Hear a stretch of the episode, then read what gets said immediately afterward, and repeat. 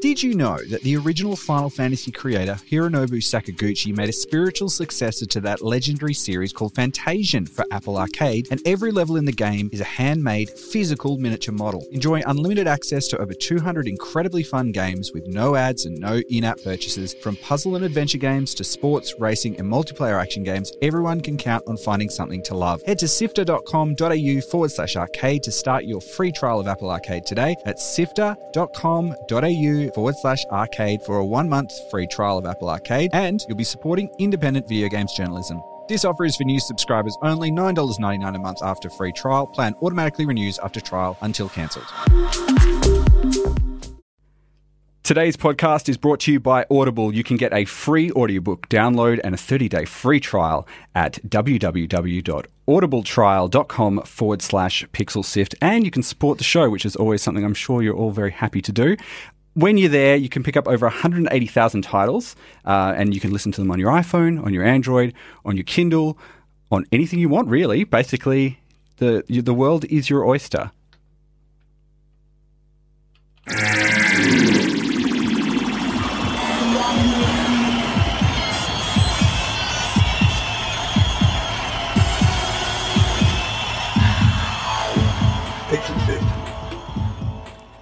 Hello and welcome back to Pixel Sift for another week. My name is Gianni and we are here with my co-hosts Mitch, my co-host Scott, Hey. and we're also joined this week by uh, Ash Ringrose. He's from SMG Studios, uh, based over east. Ash, thanks for joining us.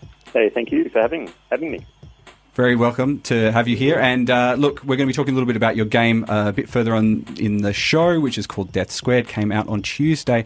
Um, but for now, though, what other topics are we checking out? Yeah, so with all the controversy regarding gambling and gaming you over the past year, you'd think that some of the industry would be giving it a rest, but a new player, Rumble Monkey, is now ready to shake up the scene. Entering the arena. That's also, it. T. Martin, I'm looking at you. Behave yourself. And uh, finally, we'll be taking a look at the marketing side of online influencers and what happens when they touch on controversial territory. All that and more coming up on Pixel Sift, Pixel Sift episode 65. We've also got some good announcements as well, so stick around with us. We will be back with those at the end of the show. Right.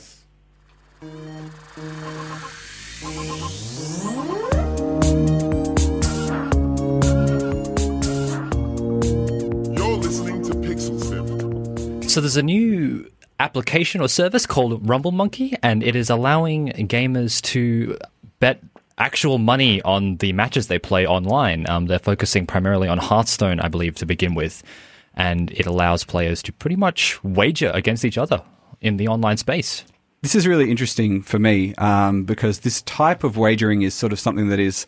Uh, I was explaining this to Scott earlier today, that, but it's very similar to what you do when you play the Australian game, the Australian tradition of two up. Basically, you Uh-huh. you, you find someone uh, and say, Mitch, I go to you and I say, Hey, I want to play you against against you in Hearthstone. Yep. Uh, a dollar. Uh, I'll put in a dollar, and you put in a dollar, and whoever wins gets two dollars. Yeah, you're going to win. My, your Hearthstone deck is a lot better than mine. Well, we'll see how we go. But Yeah. basically, that's the premise of the thing, that you can kind of have this multiplayer platform where people are doing sort of ad hoc, person to person. I guess it's is it is it peer to peer gambling? Is that the way that we're I guess kind of describing Yeah. it? Um, but yeah, this this platform has kind of come out and is being very heavily pr- promoted. Had a really big uh, uh, showing at it looks like at, at PAX East as well, um, which was the most recent PAX, which was in Boston on the weekend. Um, what what do we think about this particular this particular platform, and, and do we think it's going to make a, a migration down to uh, Australia? Well, it's it's almost like a a prize pool kind of situation, isn't it? It's not really gam, uh, and I wouldn't call it gambling in the traditional sense. It's like you're not really placing bets on the outcome. You're kind of wagering against your own skill and someone else's skill. That's how I interpreted it.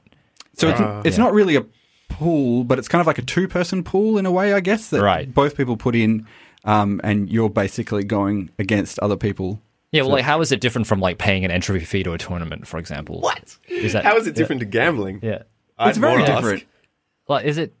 Is Like, it? I, I don't see how this is not gambling. Like, it's it's yeah. It's, it's it just- seemed it's like it was more. It's gambling. It would seem like it was more between the two players involved, but I might be interpreting it wrong. Okay, maybe, Yeah. and I might be wrong as well. I Yeah. might be jumping the gun, but I feel like because they are very quick to say that it's legal and it works.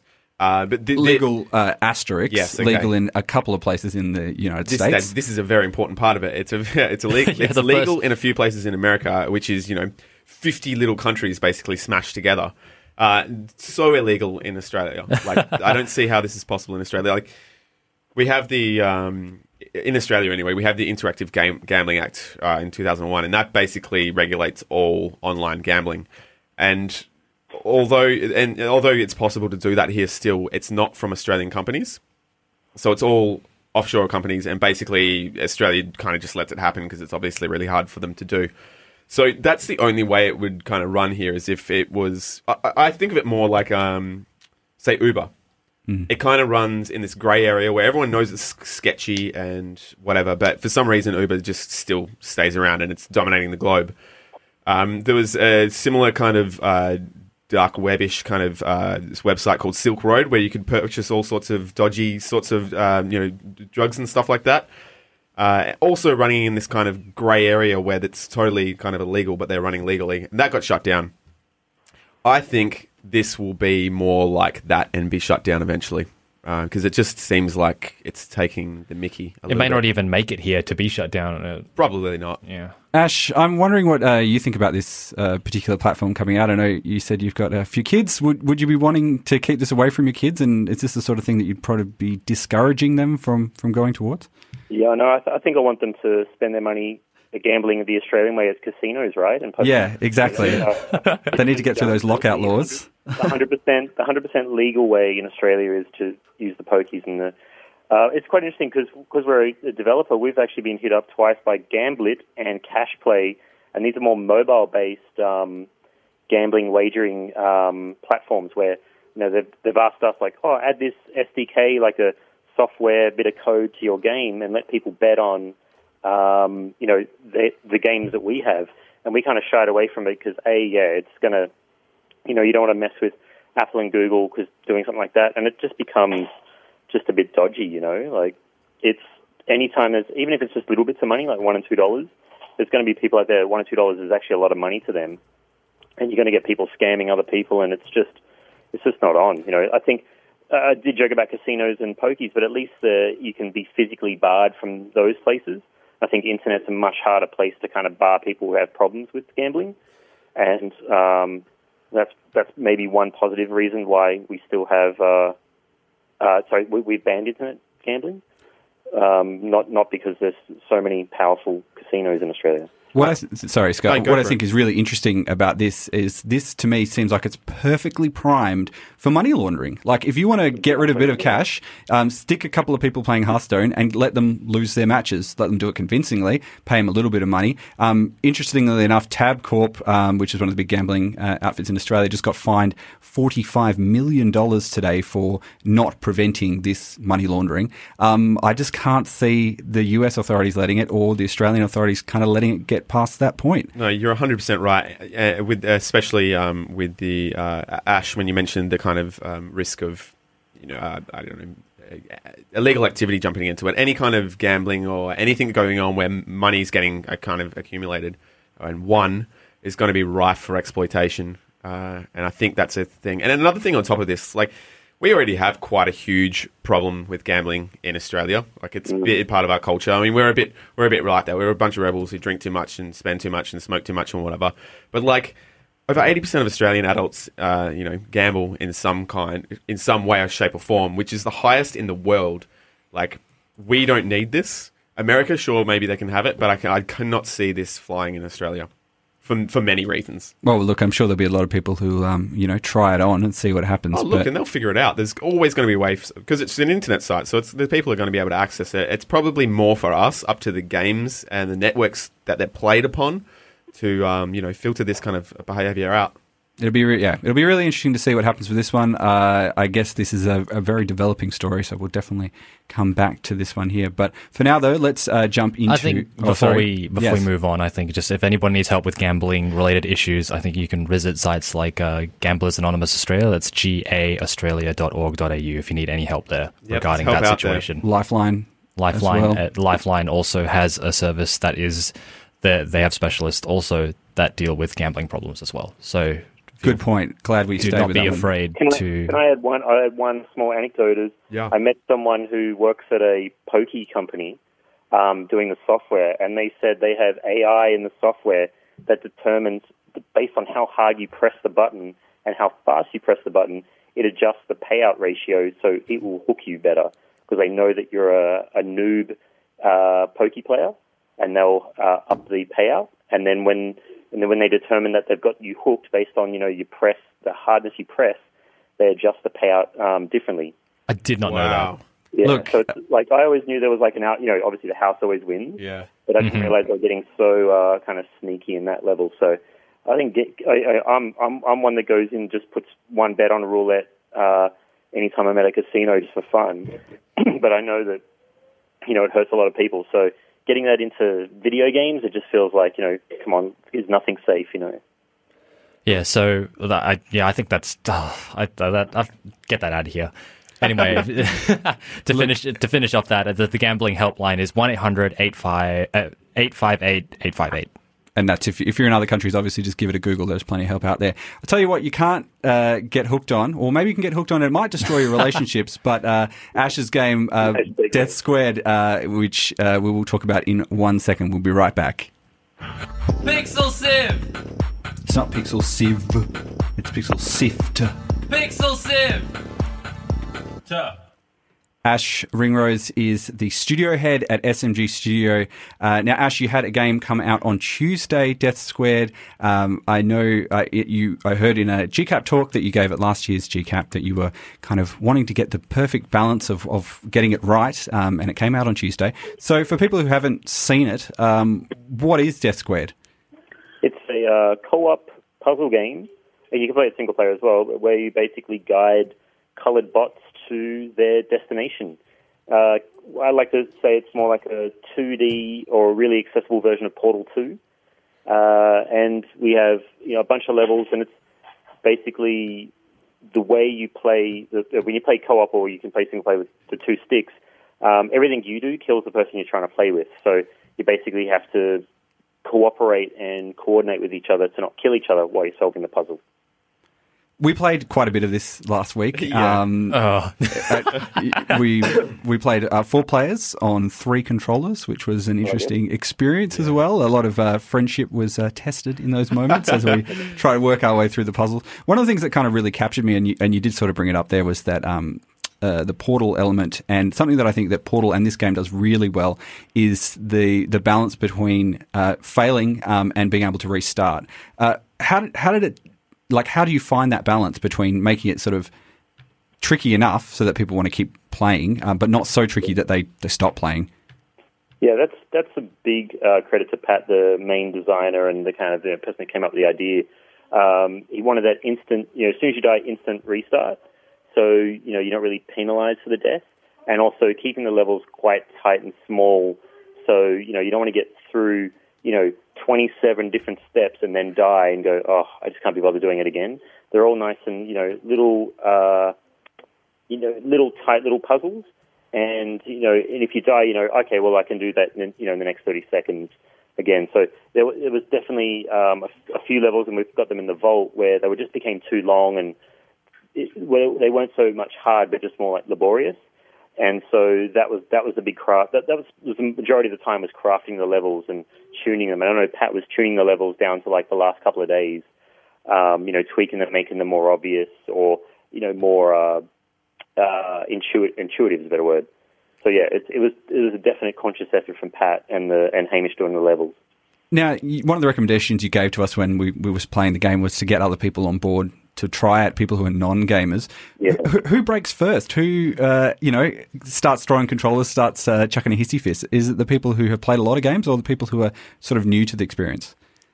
Uh, I think it's it's just based on your personality, really. Like if you like solving puzzles, then it's more about you know it, it's whether you, it's whether you can uh, communicate. So you know you may the person who not is not really a gamer might just be you know really good at puzzles, and the person who's a, a proper gamer is like you know more a first person shooter person. So I think it's down to like how, how well you work together. You know, I like to say it's like putting together IKEA furniture without the instructions. you, know, uh, you know, everyone's put furniture together, but sometimes it's just like, I, I, is that the right one? is that it? And you get halfway through and you're like, oh, I've got to undo it. And then the other person just says, look, you go, I'll finish it off. It's the it's the person who doesn't, you know, just doesn't have the patience. One of the things I was wondering about as well with sort of the non-gamer audience is that, and you, you mentioned this as well in the GCAP talk when you were talking about um, launching Thumbdrift, is you're pitching it to people who aren't gamers, maybe are not super familiar with the d- sort of the visual language and the design language of games. How do you teach people how to play this thing if this maybe this is the first time they've played it? Maybe they're over at a friend's house and someone just hands them a controller. Yeah, uh, that that is the, the been the best part of this game is the level. The introductory levels are so easy to understand. You know, if you can move up, down, left, right, you can play this.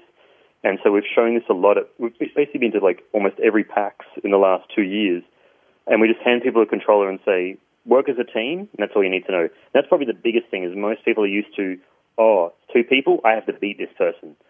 Other than that, everything else is really intuitive. So we just have to tell people, you play as a team and that was probably the biggest hurdle because a lot of these party games, it's you one versus one, you know, one uh, uh, one versus everyone, you know, free for all. Um, there's not many games where we actually work together, so that's probably the biggest hurdle there. But really, it's um, very uh, clean visual in terms of you know, it's very obvious what you need to do, and we and the the levels kind of guide you. We we basically didn't put any text in there saying other than the, the voiceover saying you know, all right, get to the circles and that's all you need to know is just uh, repeat that process. And the, the discovery of each level is kind of the fun of the game. You know, we don't want to tell people, watch out, there's spikes, and spikes are bad. You know, you learn that by dying. When you're kind of getting people to sort of play this game, um, what what are some of the things that you've kind of learned from from people who aren't gamers? Like, what are some of the feedback that you would kind of come across? And I'm also interested as well because you talked very heavily about sort of the car culture uh, for Thumbdrift and, and moving into there. Yeah. What are some of these things that, that people tell you that you just don't see because you can't see the forest from the trees? Uh, there wasn't too much. I mean, just the, I know Pat and Hamish, we did a lot of beta testing, like just getting people in every Friday, uh, you know, game students and stuff, and just watching people play. And I think it was just making sure the levels didn't paint you into a corner where you had to kill yourself to um, restart the level. So there's a lot of times which is very subtle, and you, you know you only notice it if you're one of the team. It's like if you push a block here, the block regenerates, or you push a block into a corner. When you move, another block will push it back, so you can keep moving it. So we, we didn't want you to get to the point where you go like, oh, the only way to to finish this, the only way to proceed is to kill ourselves.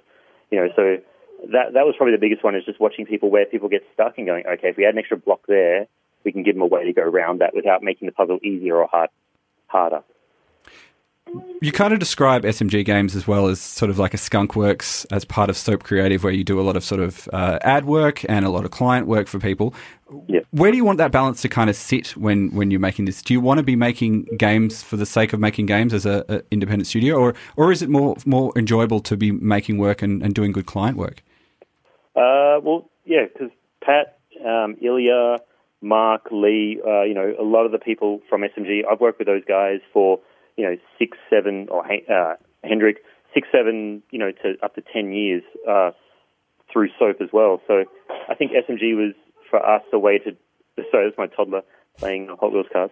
Um, SMG was our way to um, explore new ideas without the confines of a client brief and, you know, own our own IP and do some more, you know, smaller games, riskier games, um, and just and just have fun. So I think game. You know, if you look at our portfolio, we've got a tower defense game, OTTTD, one more line like a one-touch twitch, Thumbdrift, a car game, this one a puzzle game. It's very eclectic, and I think that just reflects that we've got a whole bunch of ideas, and we just want to make cool games. Um, we definitely, uh, besides the one more series, everything else is kind of a different genre, and because we just we just have we just love making games. And you know, I've I've made 200 plus games over the you know the span of um, you know 15 years at, at Soap. And I was just thinking before we jumped on, it was like my first game was like back in '97 or '96 when I worked graveyard shift at Kinko's. You know, I was making we're all making flash games, so it's just fun to do things where you can explore new ideas without the risk of you know, okay, this has to be this has to sell the you know the the ice cream or the or the deodorant. You know, can have a bit of fun fun with the games minimal graphics and just pure gameplay. If the balance shifted, and you know, say for example, SMG wasn't as fun, um, you know, is it as fulfilling to be doing these client briefs and building innovative and interesting things for for people on a contract basis? Uh, it depends. Like we've done a like we did Risk with Hasbro, um, and it's a different dynamic when you're talking to like a global company. Um, Hasbro's, you know, and we're doing a thing with a film studio now as well, where you're dealing with the people that they own the brand, they live the brand. With Risk, you know, we meet the, the Risk brand team, and these guys live and breathe it. You know, like they're heading out to Essen, the board game thing next, you know, the week after talking to us, and they know the, the brand back to front. And you're like, oh, it's so refreshing talking to, and they have an entrepreneurial spirit as well. Um, so I think we're kind of spoilt now. We've had this success with SMG, which has rekindled my entrepreneurial kind of uh, tendencies. We're, we're working with global brands and you know other people that are really invested in the whole game scene and, and love it. So I don't think I can, I can really go back too much on that. It's you know we we we're kind of a bit more choosy now on the game side because it's like we just want to work with people that are excited as we are versus you know okay well that's going to pay well. And right now the SMG stuff um, for us is you know being quite successful. So it's it's rewarding in that sense. It's a very good spot to be in. Um, now, Ash, if people want to find out a bit more about your game, uh, it's it's out now. Um, where should people go to, to check it out? Uh, you can go on your Xbox, your PlayStation 4, or Steam, or, or just go to deathsquared.com, and we've got the links there.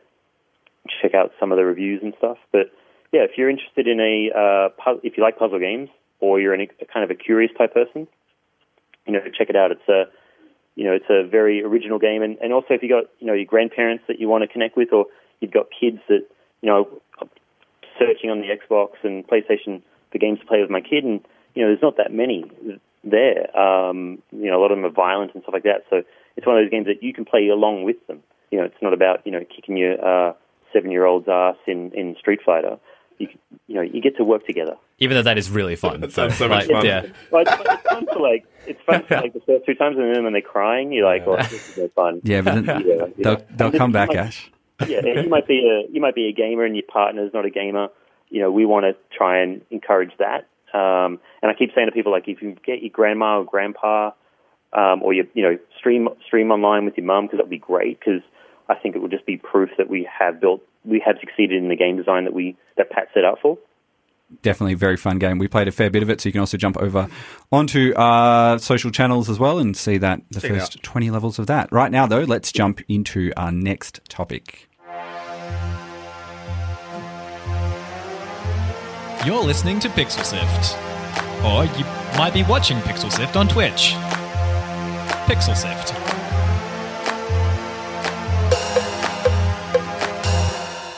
So recently, we've had a few online influencers get into a heap of trouble for their views expressed through their extensive channels and networks. Big time YouTuber PewDiePie, for example, with well over 20 million subscribers, was recently dropped by Disney for some inappropriate anti Semitic views.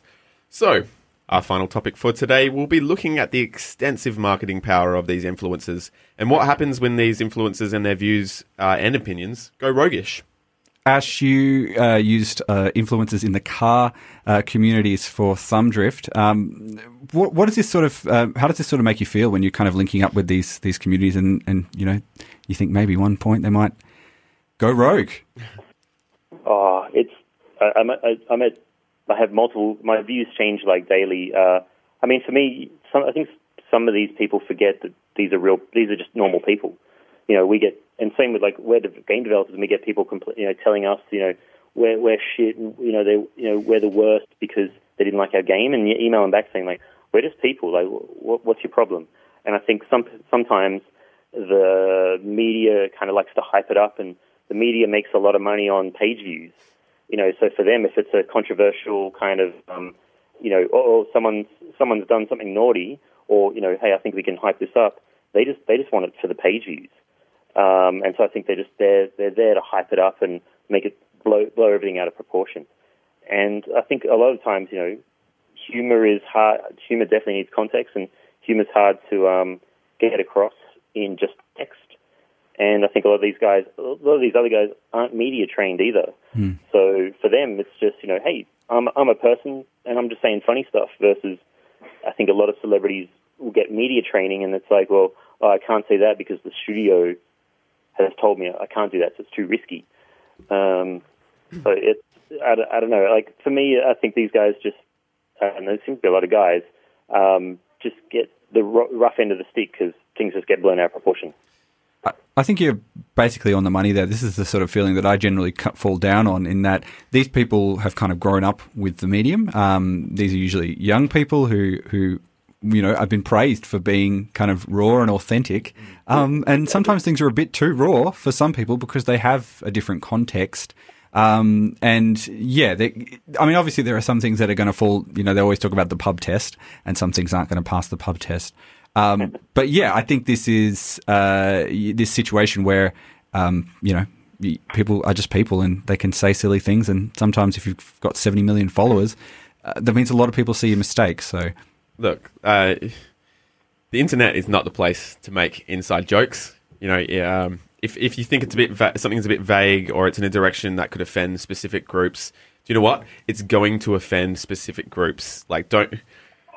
I, I, can't see them being surprised about this, especially in the age of uh, PC culture, um, which you know th- these kind of people would say could have gone too far. But I just think it's But you know what? The internet is built on inside jokes.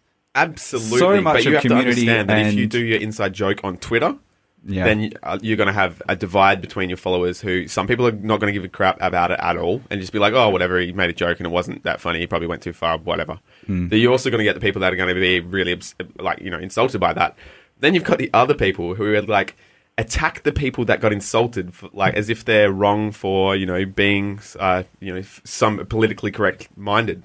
It does seem that PewDiePie has made a reputation for being very out there and very random and very bodacious about the way he approaches comedy and Yeah. how he how he approaches comedy without restriction or without without bounds of traditional guidelines. And i think that's what people like about him as well. So that that's also part of his strength.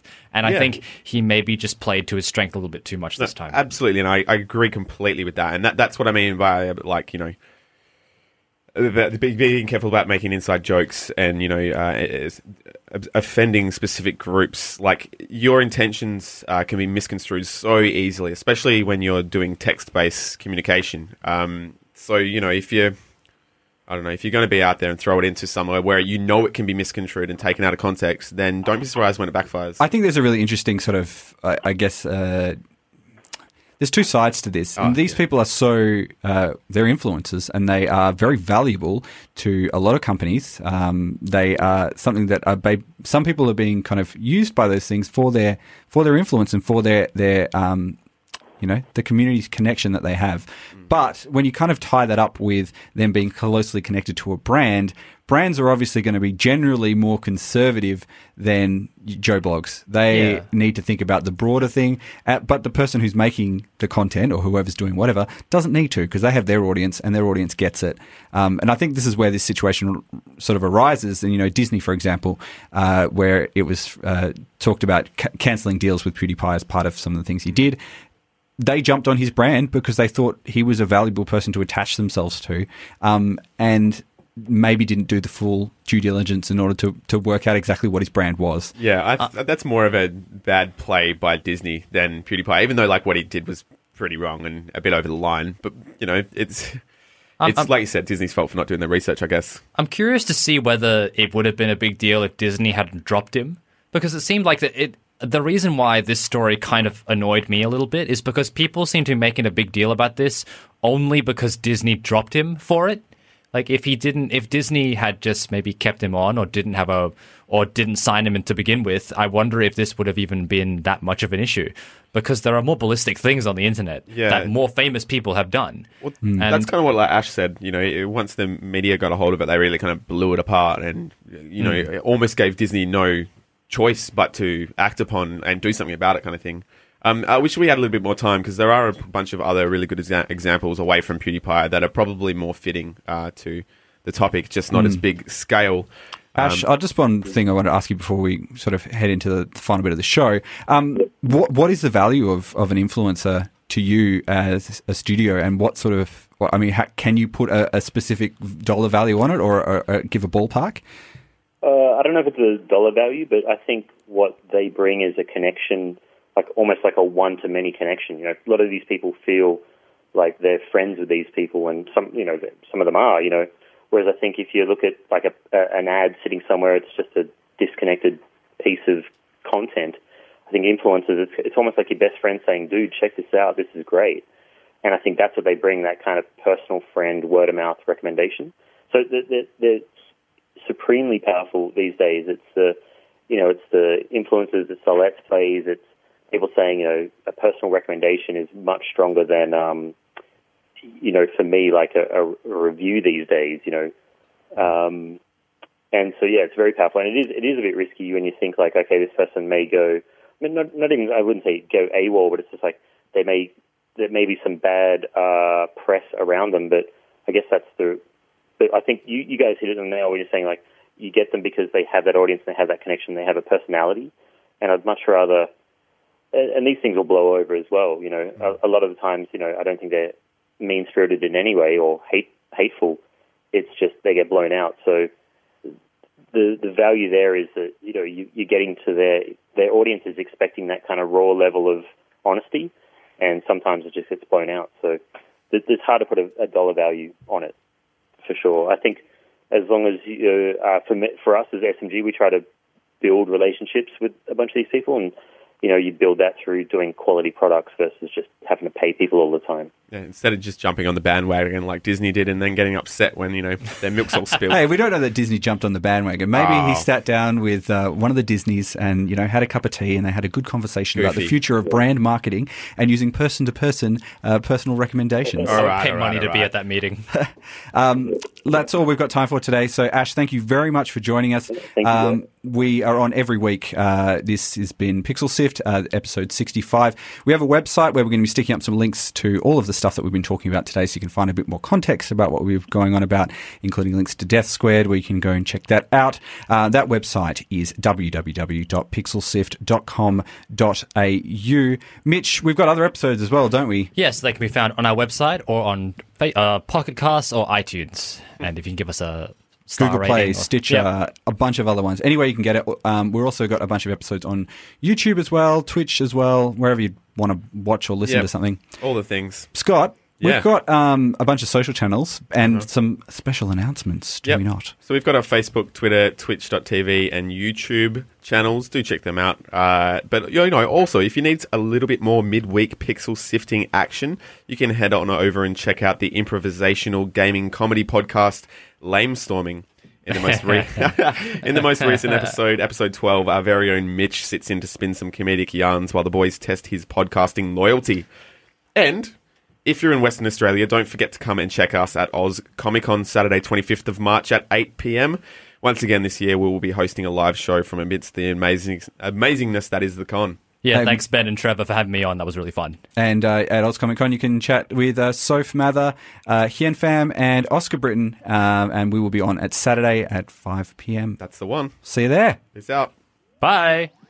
Thanks, Ash. Bye.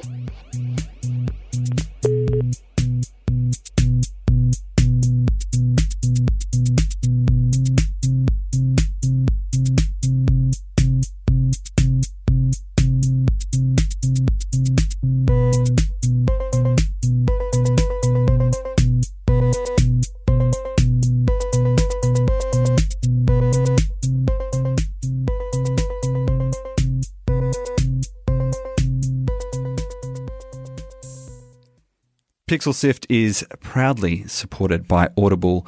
Audible uh, is a online audiobook service where you can pick up over 180,000 titles. You can get a free trial. Uh, you can listen to it on your iPhone, your Kindle, your Android. You can listen to it probably on your microwave, anywhere you want to listen to it. And the way to get a free trial is to go to www.audibletrial.com forward slash pixel sift.